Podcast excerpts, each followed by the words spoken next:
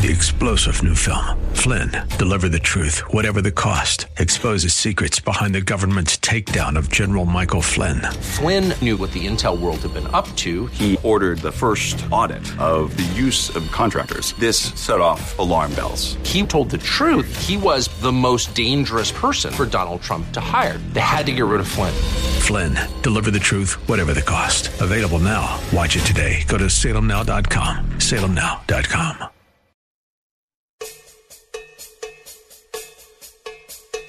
From policy to culture, principles to politics, this is the Seth Leibsohn Show.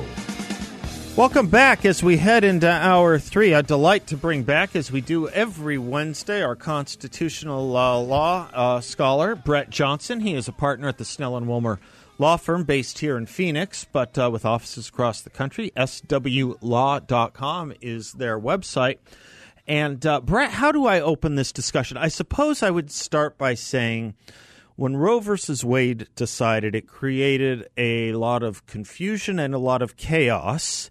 And ever since, we have been dealing with it, including, I suppose it's fair to say, with its overturning, particularly here in Arizona, with a lot of people uh, scratching their heads, especially given a decision that was uh, brought down on September twenty-second here in Arizona in a case called Planned Parenthood v. Brnovich.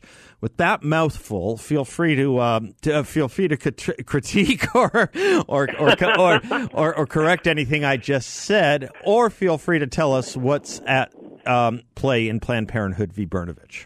Okay, and, and sounds good. And, and this has obviously been in the news. And uh, unfortunately, as I talk about quite often when I'm on the show, is is that when the media kind of reports on a case, it gets sensationalized and really kind of uh, brought out a, a, a perspective in many cases. And, and what I try to reiterate to folks is is that judges are presented facts and a record that is before them. They're not able to, for their own political reasons or whatnot, and don't get me wrong, there's a concept of activist judges that we can talk about at some later point, but most judges are really looking at the record that's before them and saying, listen, I am stuck to what was presented to me. I'm not I'm not able to go and, and try to make your case for us, and that's what this, this case was in particularly uh, about, especially because it is fifty years old. So in this Planned Parenthood uh, versus Brnovich case, the case actually dates back to nineteen seventy-one, and in that case, Planned Parenthood, which is the same case, by the way, so this case has been around for that long, Planned Parenthood went in and was the pre-Roe versus Wade uh, Arizona law and was trying to argue that that law is was unconstitutional. Well, that case, nineteen seventy-one, went up and down um, in the courts in Arizona, and then in, um, obviously, we had the Roe versus Wade opinion. Three weeks after that, basically, this court was, was had had heard trial on it. So it, the, the facts are just, just amazing that, you know, everything kind of came together at once. So when Roe versus Wade, through which was actually recognized by both the who, a lot of commentators, to, to regard, regardless of judicial philosophy, that Roe versus Wade was a poorly written opinion, right. Had to be revised several times uh, to then now obviously get to the Dobbs opinion, which we're currently at. So when Dobbs came out, basically you had this lingering case that had a declaratory judgment that was in Arizona that was based off of Roe versus Wade. So you have a court order by an Arizona court that is based off of Roe versus Wade, and the Attorney General went into the judge and said, what do we do now? Right. What law is applicable? Right. Since this case um, in nineteen seventy-seven, the Arizona legislature has issued mul- or has enacted multiple laws that impact abortion. Um, even most recently, this last cycle, which was one of the big issues that was before the judge, um, dealing with uh, the fifteen weeks gestational age. So what the what the court, the Attorney General Brnovich brought before the court is said, what are we supposed to do about this order? Interestingly enough, the people who were involved in the case, uh, unfortunately, are no longer with us. And so a lot of the parties had to be substituted. So there, for example, there was a guardian ad litem for all the unborn children that was appointed for by the court and basically was supposed to provide input um, for the unborn children. A very interesting issue that has not been done for a very long time outside of criminal cases, which is a different story. So a new doctor had to be put in for them, And then the judge said, what do I do now based off of the record that's presented? And, and Planned Parenthood in this case really wanted to make it about the Dobbs opinion and all of the litany of Arizona statutes that have passed since Roe versus Wade. And instead, the judge looked at the record and said, listen, what's clearly in front of me is uh, there was a declaratory judgment, an issue, an order issued by this court in nineteen seventy-seven based off of Roe versus Wade. Roe versus Wade is no longer good law. What's before me is that is technically my previous order, probably several generations back, and I'm lifting the order because the only reason that order was put into place was Roe versus Wade. And the judge left open, if you think that Arizona law has changed since Roe versus Wade, feel free to bring that lawsuit. Feel free, feel free to bring that all the way up to the Arizona Supreme Court, but that's not the record that she has in front of us. So take everything I just said based off of the sensationalist um, that in the media of a judge taking action, and um, and it really just comes down to the judge doing her job. Okay, fair enough, and and and I th- and I thank you for that rendering of, of, of the history and what brought us to this to this point.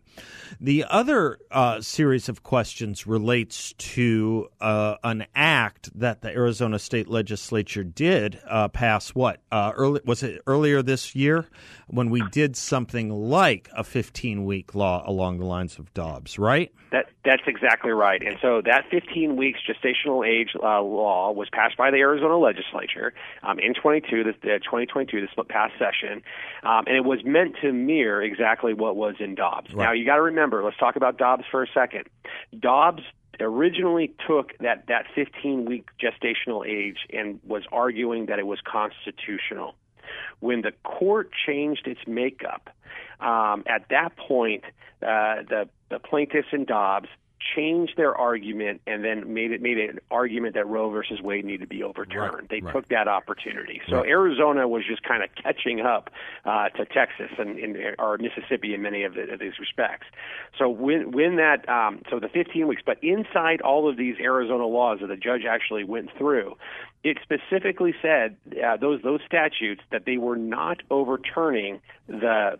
Basically the territorial law that was incorporated into our statute. So every single time they made an, abor- um, an abortion statute in Arizona, they reaffirmed the previous law. And that's something that the judge really hung her hat on is like, listen, they, the legislature reiterated that they want this law to be the law of the land, um, but they can't, and so therefore they're making modifications on it. When so, it reverted back, it went back to the legis- um, to territorial law. Right. Okay. So if I understand that approach appropriately or uh, right correctly, when the legislature acted this year to do something like what Mississippi did, it kept right. language in that legislation, right? In this yeah. current, it, it had language in there that said we are nothing here will change or alter the territorial law, the first and law. They- They were very specific right. about it, and I'll right. even give you a quote. It says, we do not, the legislature does not repeal by implication or otherwise Section thirteen dash thirty-six oh three or any other applicable state law regulating or restricting abortion.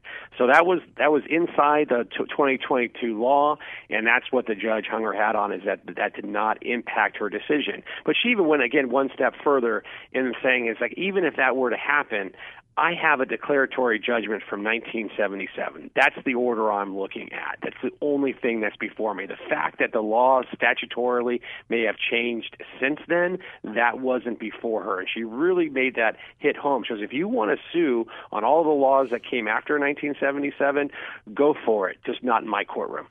Understood, I think. So that, but well, but well, there's a predicate question before I get back to nineteen seventy-seven, and the predicate yeah. question is this: why would the state legislature deliberately pass abortion law at all if it was going to contain preserving language to the original law that would not overturn it?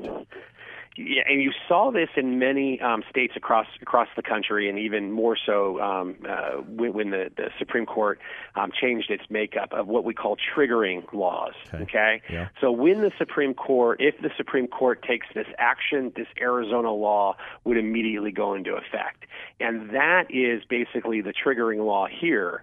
Is is that if if Roe versus Wade is overturned, this is what the legislature meant, then we get to go back to um, the, the original law from nineteen seventy-seven. I got you. So in some yeah. respects, they were passing a law with the preservation language in twenty twenty-two, assuming Roe wasn't going to be overturned. But if in that event it does, we go back to the territorial law. That's exactly right. right. And that was consistent in all of the statutes since seventy-seven. Brett, let me take a quick commercial break if I can and pick up with you on the other side of that. Is that a, is on the other side of the break if you have time? Do you have a, a few more moments? Thanks. I'm Seth yeah. Leibsohn. He's Brett Johnson from the Snell and Wilmer Law Firm, our constitutional legal resident, uh, uh, in-house resident. We're delighted to have him. And we will be both right back.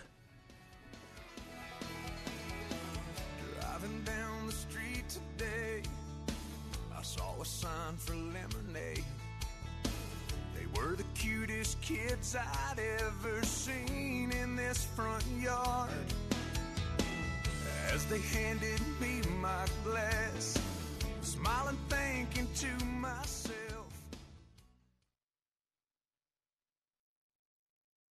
Walking on, walking on, broken down.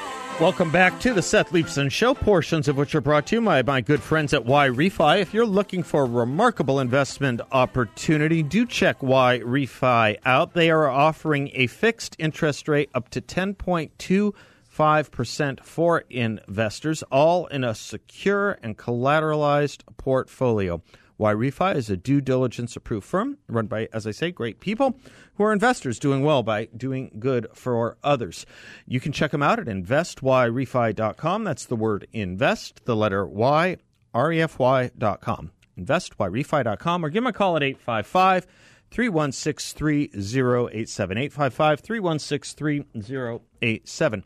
Brett Johnson is our guest. He's a partner at the Snell and Wilmer Law Firm. He visits with us every Wednesday with his uh, constitutional insights and thoughts and explanations. We're talking about uh, abor- the abortion uh, situation law in Arizona, especially after the September twenty-sixth uh, ruling in Planned Parenthood v. Brnovich. So, Brett, as I understand you, uh, what was decided in Planned Parenthood v. Brnovich was effectively a long time coming. That litigation had been going on since, what, nineteen seventy-seven, right?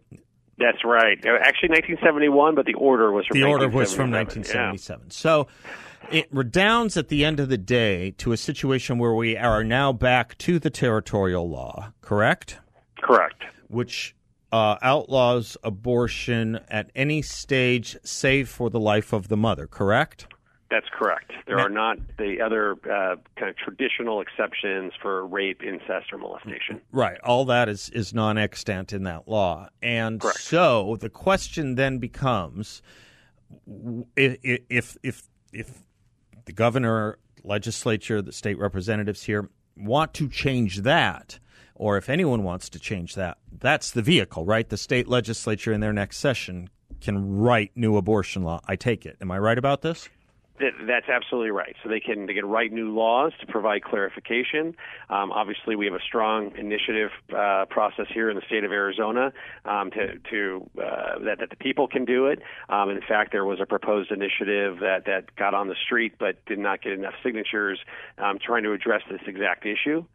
So that that's pro- that is the next step. Now, of course, Planned Parenthood uh, you know, did not, does not want to give up this litigation. Hopefully it doesn't go on for another fifty years. Oh, tell me about but, that. Tell me about their interest in the litigation here going forward. Okay, go ahead. Yeah, so so they're, they're litigating. So they have what's called request a, a motion um, for stay of, of issuance of yeah. this order yeah. um, and to take it up to the Court of Appeals. Okay. And they've already filed that paperwork. They have not um, gone to the Court of Appeals yet, but it's only, it's only going to be a matter of time before the Arizona Supreme Court hears this case.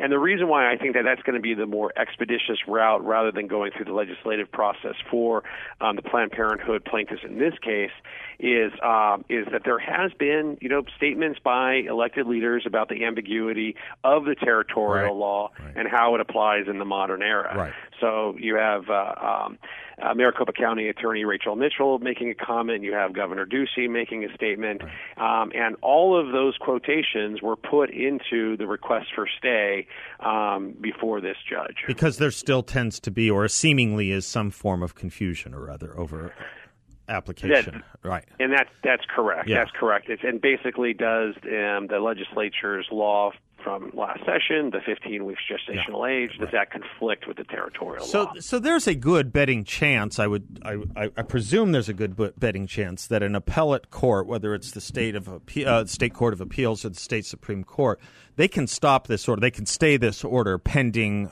uh, further litigation or pending further lit- legislation. I presume.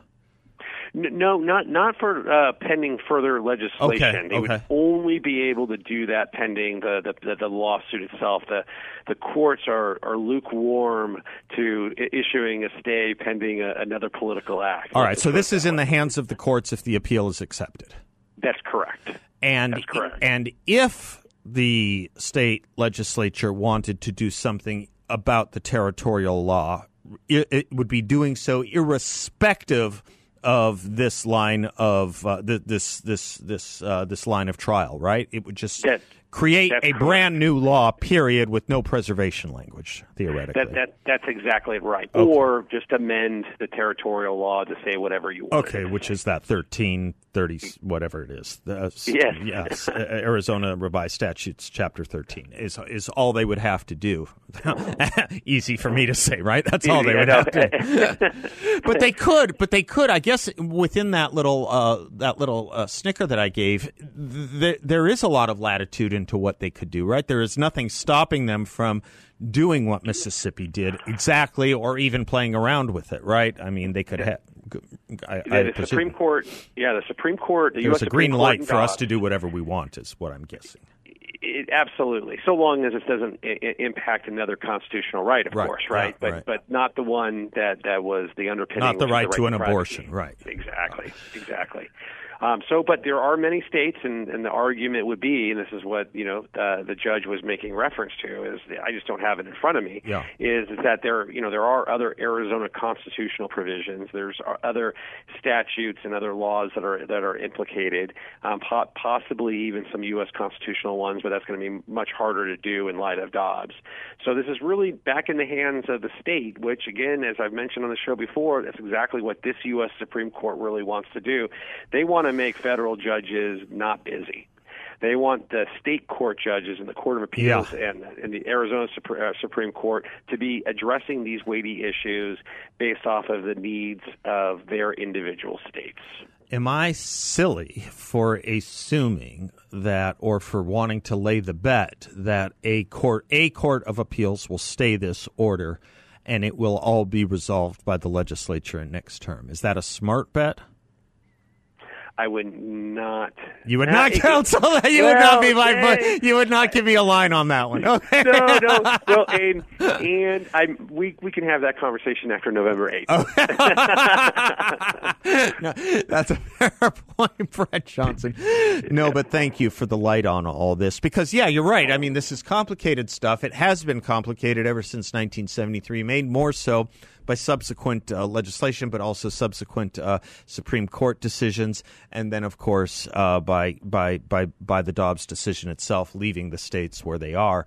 Uh, something we had been asking for, but maybe weren't quite certain as to be prepared for. Is that fair to say? We, we weren't quite prepared. No, I, I think that is, and, and interesting when you when you follow the academics um, in regard to the abortion laws over the last fifty years.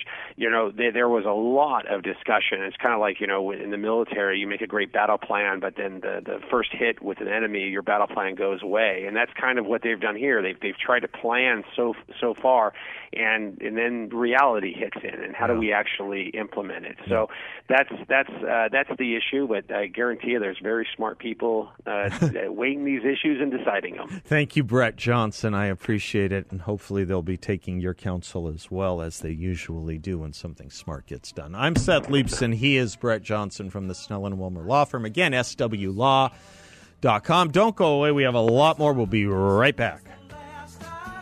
Great. It's not so much the things you say to me, it's not the things you do, it's how I feel each time you're close to me, that keeps me close to you. Whoa, you are the woman that I've always dreamed of.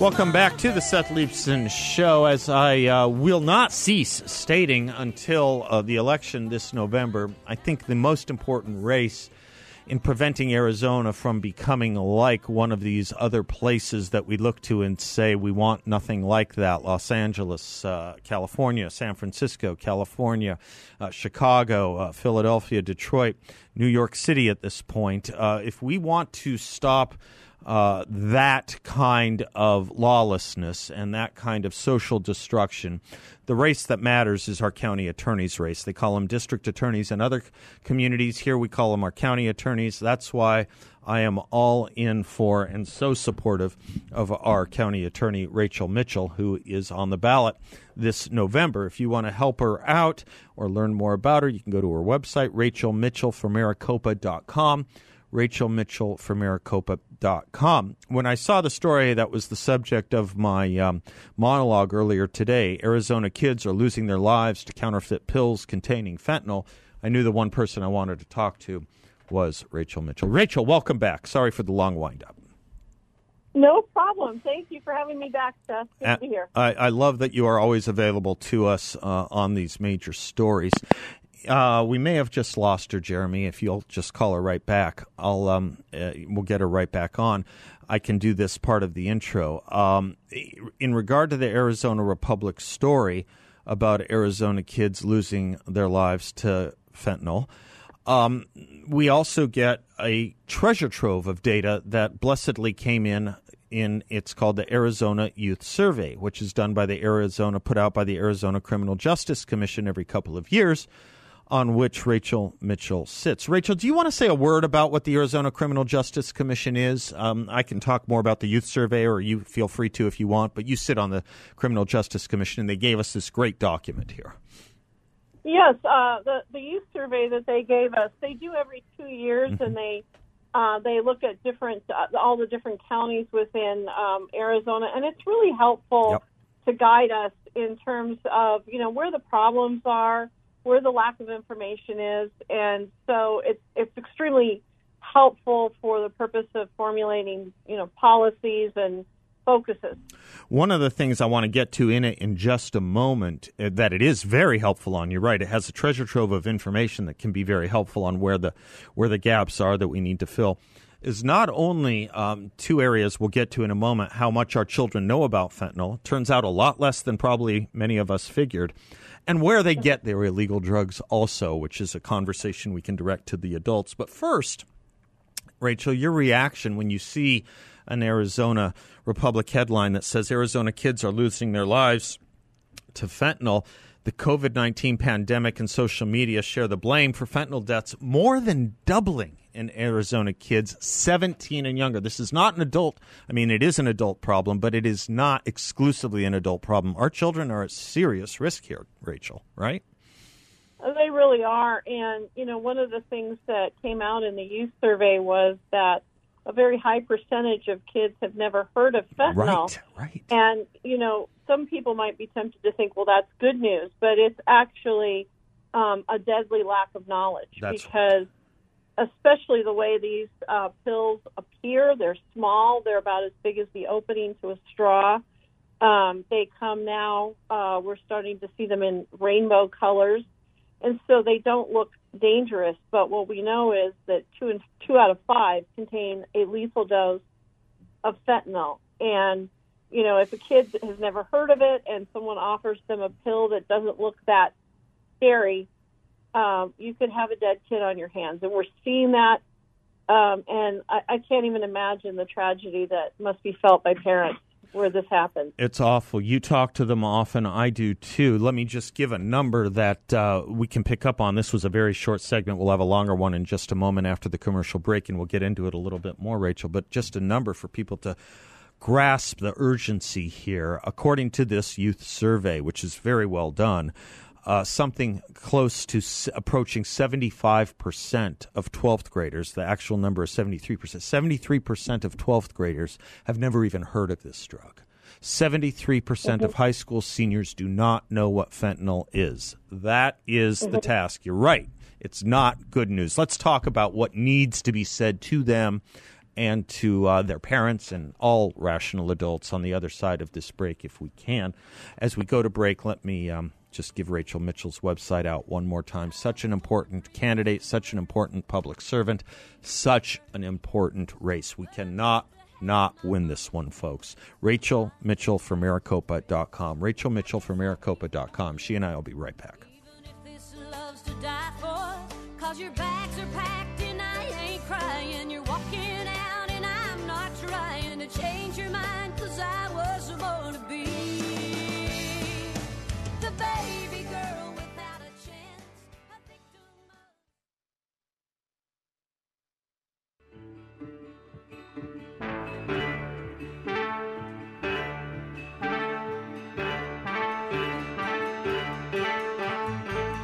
Welcome back to the Seth Leibsohn Show. Fentanyl deaths for children have more than doubled. When I say children, we're talking Arizona kids age seventeen and younger.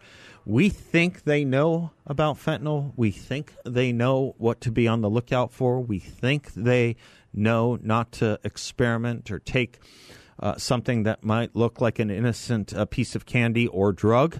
Uh, of a different kind. We think they know that. They don't know that. The new Arizona Youth Survey shows that seventy-three percent of seniors in high school never heard of fentanyl. Rachel Mitchell, our county attorney, is our guest. Rachel, uh, what do we want kids to know? What do we want to tell them? And what do we want their parents to know? And what do we want to tell them? Well, the first thing I would say uh, to parents is, if you think this is not on your school's campus, it is. Mm. Um, it is so widespread.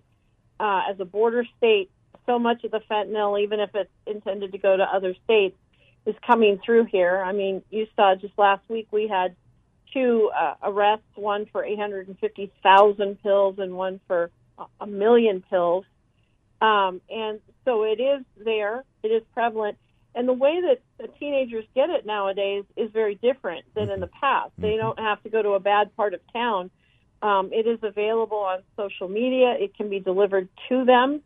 Um, it is cheap, and so it is very easy to get. And as far as the kids, what I would say is this. This is a highly addictive substance. It is not something that you can try and, you know, decide whether you like or not. There are chemicals in it to make it immediately addictive. Um, it is extremely dangerous. Uh, these are not pills that are fa- manufactured in some sort of pharmaceutical company. This is not med- medical grade fentanyl like you hear. This is something entirely different, and it's it's just uh, a, a you know crapshoot what how much fentanyl you get in each pill. And, in fact, it's the crapshoot as to where in the pill that fentanyl is. Mm. So even if you – I've heard people say, well, can I test it? Oh, well, right. Can I bite off a piece? Yeah. Can I dose? Yes, right, right, right. Can I dose? And you don't know where the fentanyl is in that pill because there's other binders involved. You might be getting nothing uh, but the, the fentanyl. Pill. Right, yeah, yeah. Right. Yeah. And, and so it's just dangerous, and kids should be very careful, everybody, about taking a pill that's given to them. Even if they think it's something else, even if they trust the person, do, don't take pills that other people give you. Uh, know what you're taking. Get them out of the prescription bottle. Or, you know, if it's an over-the-counter kind of thing, get it out of the original packaging. Yes. And I think, too, Rachel, you, you're, you're the expert, so you tell me if I get anything wrong here or if you want to amend or correct anything I say. I think, too, it, it's important to message to parents that they should know when their kids are going to a friend's house what's the story with that friend's house and family. If the kid is going to a party, what's the story about the party and the supervision? I'm looking at the youth survey on where children uh, are obtaining things like uh, prescription drugs, many of which are opioids themselves and, and can also put children into arrest, uh, health arrest. Mm-hmm. And, and, and you see large numbers of them are getting them from family or relatives, from their own homes, and at parties. This is the, the, the there are other areas of distribution, of course, drug dealers, et cetera, but a lot of them are getting them from cabinets of their parents, uh, cabinets at others, and from the dealing that takes place or the handing out that takes place at parties, right? Right.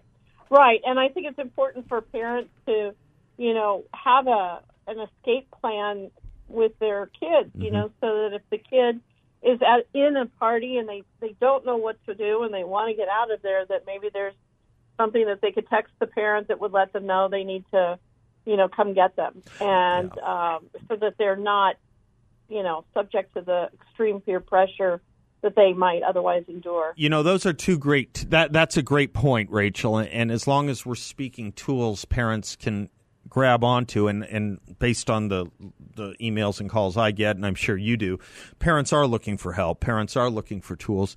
Uh, one of them is, that's right, a conversation with the children that if you're ever at a place you feel that you need us to pick you up, there will be no judgment. Let the parent communicate to the child that this should be a non-judgmental call, and the child should be praised for calling on their parents to get them out of there, right? That would be one. Yes. Another, and also, you know, oh, go ahead. I was going to say, this is a good Samar- Samaritan state. And so, you know, if you're with somebody who is overdosing, right. even if you've been using yourself, right. uh, call the police, because you will not be held um, responsible if you're calling them and saying, hey, we've been using something and my friend's having, you know, okay, that's a hugely important message. Uh, yes, let's make that point really clear to anyone who thinks, if you're an extremist, if you're in an urgent situation, a health situation, an overdose-type situation, and someone mm-hmm. says, don't call nine one one, we don't want to get in trouble, don't listen to that person. You won't get in trouble. Call nine one one. Correct. Correct. Call nine one one. Exactly. Um, and get help for the person before they die. Another thing I would say uh, to parents uh, is uh, consider uh, consider uh, regularly uh, testing your children, uh, or at least telling your children that they are going to be regularly and arbitrarily tested. Uh, it, it is a great tool for children to be able to turn down an offer of drugs by saying, I can't, I get tested. I can't, I will lose driving privileges. I can't, I can't play sports. I can't go to after-school activities if I were to ever test positive. That's a kick I've been on uh, for a while anyway, Rachel. I, I, I think any any tool you can give to the parent that the child can use to resist any pressure, peer or physical or kinetic, I think is helpful. My own sense. Absolutely. And, and uh, the other thing I would say is parents have to be aware of what's going on yeah. on their child's social media. Yes, you know, good. Uh, this is marketed in a way that makes it look even more harmless. Uh, for example, people uh, who are selling Uh, this type of drug will put uh, what looks like a emoji that's a blue M and M, yep. and that's their way of saying, you know, hey, I've, I've got fentanyl. Um, you know, you have to be aware of what those emojis mean and what your kid is doing online. Nicely put, Rachel. Good, helpful advice. You know, a lot of people want to talk, and they're right, and we've talked about it before, and you have, that we need to get, uh, uh, uh, uh, uh, you know, our, we have to secure our border to stop the supply, not only of illegal immigration, but of all these negative things that come uh, through the border, including, including including dangerous drugs, of course. That's a supply problem. What folks have heard with uh, Rachel and I is the other side of this, which is the demand problem, and there are solutions on that front as well. It is is a supply and demand problem. Rachel is the tip of the spear for both of those. And uh, Rachel, all I can say is uh, you've got you've got a big job. Um, you've got great responsibility, and we are delighted that it's you that has it. And we are going to do everything we can to keep you in that job. Thank you so much. I really appreciate it. Absolutely. Again, folks, your county attorney, Rachel Mitchell, rachel mitchell for maricopa dot com, Rachel Mitchell for Maricopa. I think the most important race in this state. I'm Seth Leibsohn. We'll be back with some closing thoughts.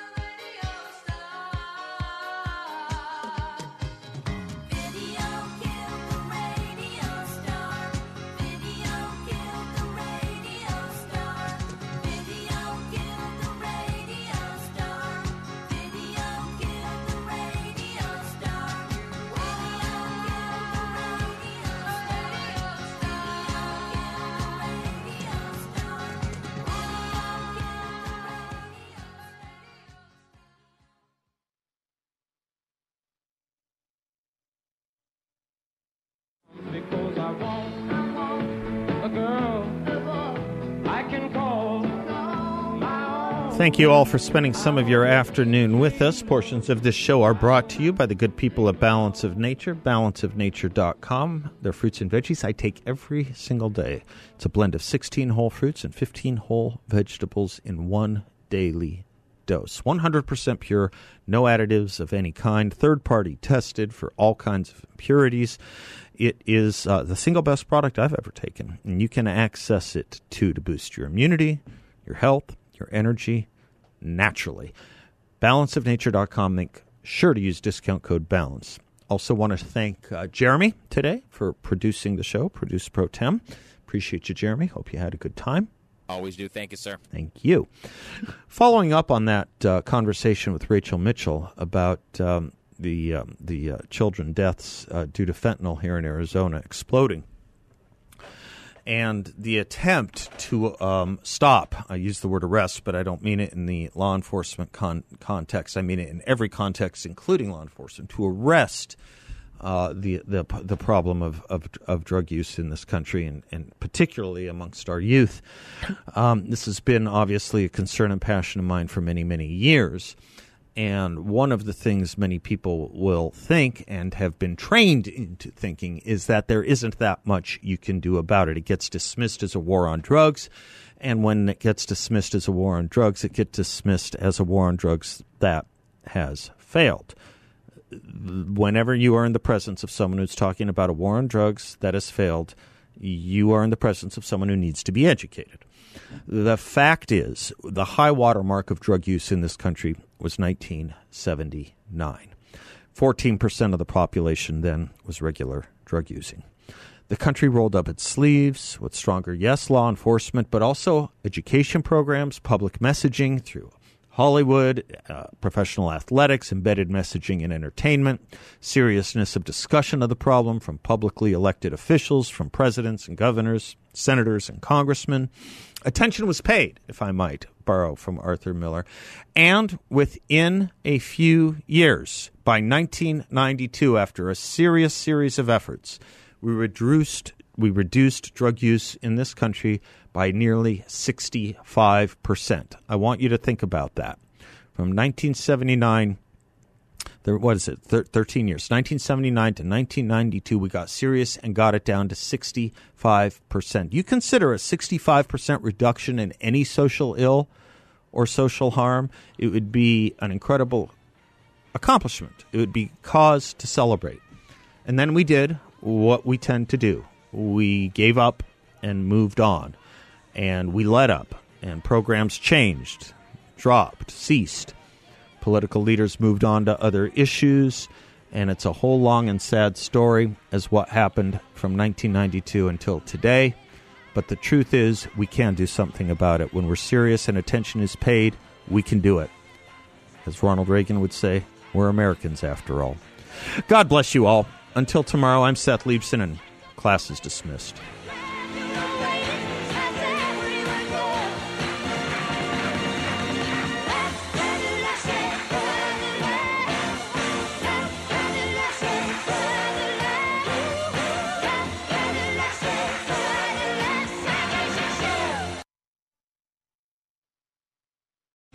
Three-star General Michael J. Flynn, head of the Pentagon Intelligence Agency, knew all the government's dirty secrets. He was one of the most respected generals in the military. Flynn knew what the intel world had been up to. He understood its funding. He ordered the first audit of the use of contractors. This set off alarm bells.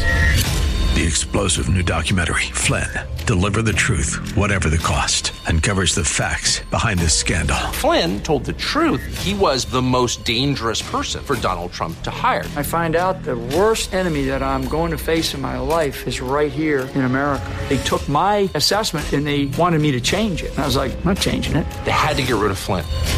With in-depth interviews, archival footage, and never-before-seen personal records of the man behind the headlines. I just felt like I was drowning. Flynn, Deliver the Truth, Whatever the Cost. Available now. Watch it today. Go to salem now dot com. salem now dot com.